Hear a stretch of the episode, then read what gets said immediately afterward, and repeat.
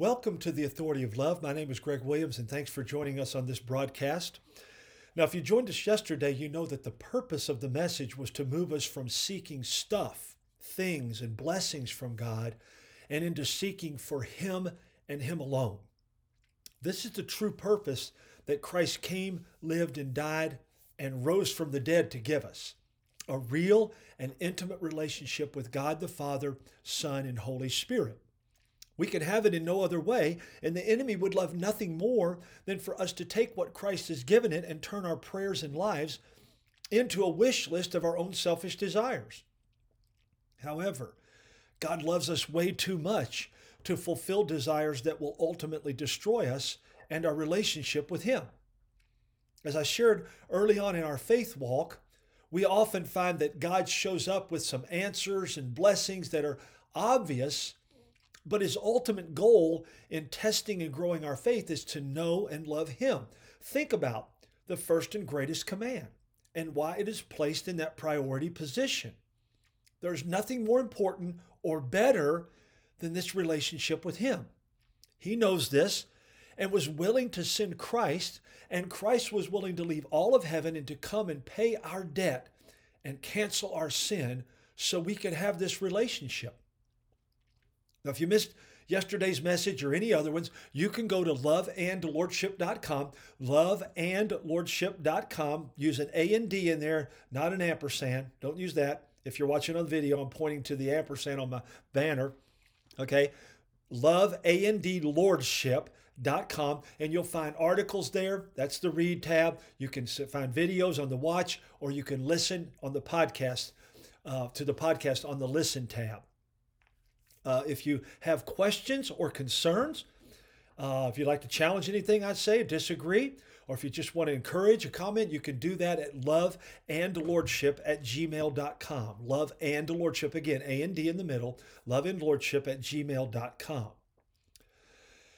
As I mentioned at the close of yesterday's message, we're going to move today from the question, what's in it for me? That was basically yesterday's message, right? To what do I actually receive from the Lord? We keep hearing that He is such a good and gracious God, so obviously He'd want me to have all that my heart desires. Well, while that is true, it is really so far from the truth the way we interpret it. You see, because God knows our sinful, selfish flesh and hearts way better than we do, so His answers, whether they are yes, no, maybe, or wait, and He always answers, okay? Always. The question is, are you willing to receive that answer if it doesn't line up with what you wanted? His answers are always much better for us than Him just fulfilling our wish list from a jaded and sinful heart and mind. That's how much He loves us. So let's dive into today's Devo and answer the question from God's perspective, a much better place to be than my own desires. And here it is. What will you get? If you're following along in the devotional booklet or online at utmost.org, we're on April the 28th. Chambers continues with the same text as yesterday, Jeremiah 45:5, in today's message, revealing what God actually promises. Even with a nation and people that have blasphemed His name, rejected His love, and broken every law. Before we get to the devotional, let me ask you a related question.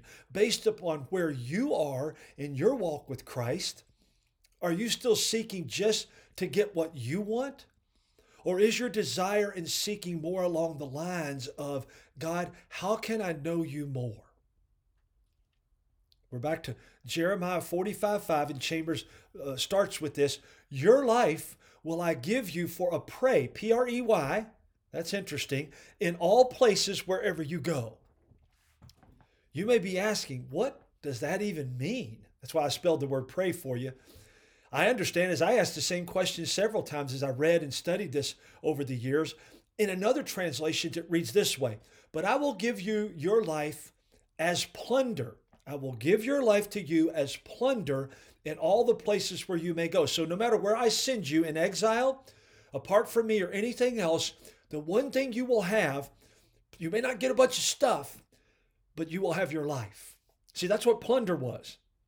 That's what prey was. Remember, a predator seeks and receives his prey as he attacks the prey, right? And God says, I'm going to give you what you need. And you know what that is? That's your life.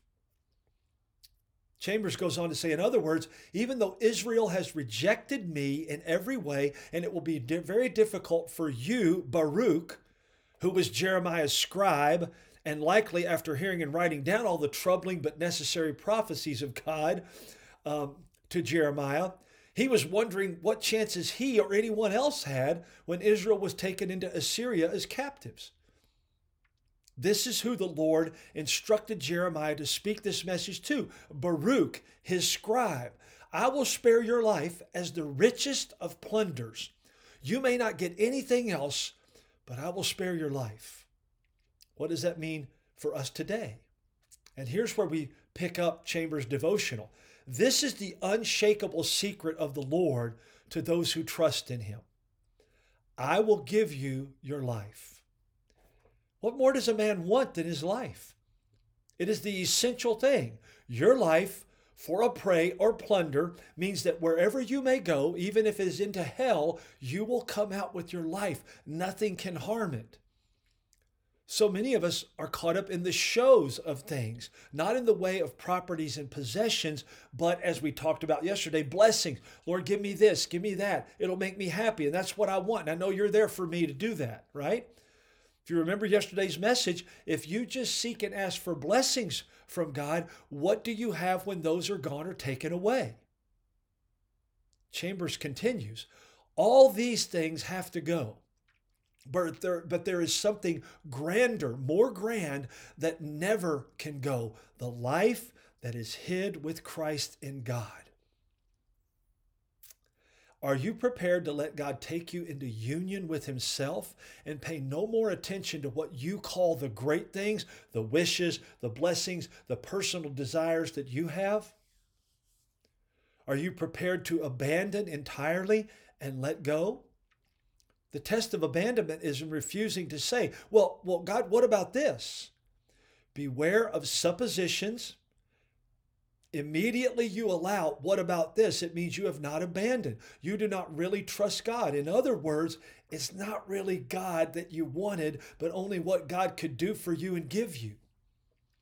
This is so very elementary and immature, and yet God graciously works on and through us to get us to the point where we are willing to abandon if we will persevere and stay the course of faith by grace. Chambers says, immediately you do abandon, you think no more about what God is going to do. And I'm going to add here, or what he's going to give you or how he's going to make it right based on your thoughts and motives. Abandon means to refuse yourself the luxury of asking any questions. If you abandon entirely to God, he says at once, your life will I give you for a prey or for as the greatest plunder. The reason people are tired of life is because God has not given them anything. They have not gotten their life as a prey or as that which means the most to you, your life hid with Christ in God. The way to get out of that state is to do just what we've been talking about, abandon to God. When you do get through to abandonment to God, you will be the most surprised and delighted creature on earth. God has got you absolutely and has given you your life. See, that's the life he gives you, that eternal life that we can have, not just in heaven, but here and now. If you are not there, it is either because you are because of your disobedience, or a refusal to be simple enough. I simply surrender and abandon to you. Here's some food for thought to wrap up today's message. What's it going to take for us to get beyond just asking God for stuff for us? What will it take to get us out of our selfish, fleshly desires into thanking God for saving us and giving us our life, and then us giving it back to him? This is the message of the Bible, and the only way that that can truly be fulfilled is, thank you, God, I give it back to you. I pray that you will come to the point in your faith where the Lord will simply give you your life, and you will, in abandonment, say, Lord, here I am. a living sacrifice, Romans 12:1, I give it to you. Now you live through me as you please and desire. Here's our love in action items in line with today's message.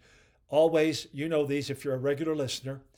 1, spend time with God in His Word and prayer and listening every day.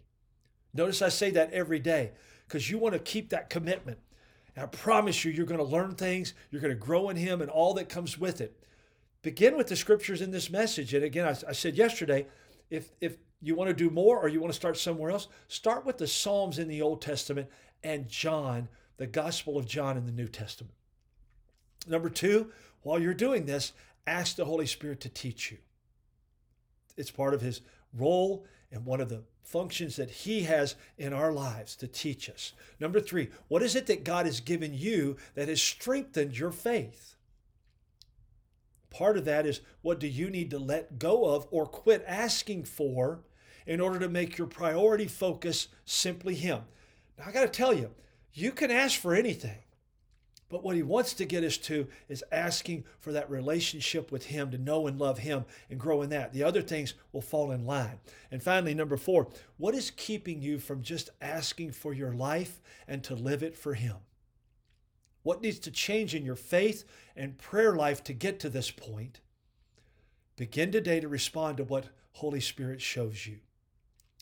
Now, tomorrow's Wednesday, so it's Wednesdays for Women. Be sure to join us as I'm joined by my friend and co-host, Adia Wushner, Executive Director of Kentucky Right to Life. We're going to discuss cultural, legislative, and spiritual issues and how they affect girls, women, wives, mothers, our marriages, our family, and our culture. Invite your family, friends, loved ones, and even enemies to hear this. We need to get in some good discussions, and we need to make sure that our angle, our take, our foundation is on the Word of God.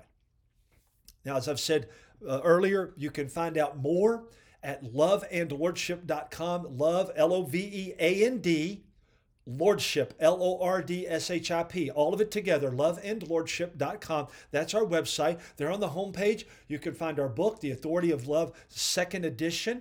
There's an icon right in the middle of the page. Click on that and it'll take you where you need to go. You can get the Kindle version, which is interactive. You can share that. You can take notes. You can even listen to an auditory version of that. Or you can get the paperback version. Thank you for that. Appreciate it. I have several that have bought that here in the last month or so, so I appreciate that. If you'd like to give, the Lord's leading you to do that to the Love and Lordship Ministry. You can do that at the Give tab near the upper right. Thank you for any and all donations. You can do one time or monthly. It's very quick and easy, a minute or so, and you've got that set up, and all donations are fully tax deductible. Thank you so much for that. You can do it through a mobile giving, cash.app, A-P-P, cash.app / $ love and lordship. That's all together after the slash, cash.app / $ love and lordship, all together with both L's capitalized. Thank you for joining us. Thanks for your prayers. Thanks always to the Lord. Make it a great day in the love and lordship of Christ. And remember, if He's encouraging you to give, but it's not to us, keep praying till He shows you where He would have you give. Thank you for that. Always grateful for that. Stay tuned at 12:45 for my good friend and brother, Greg Horn, and his program, Hope is Here. I'm Greg Williams, and you're listening to The Authority of Love.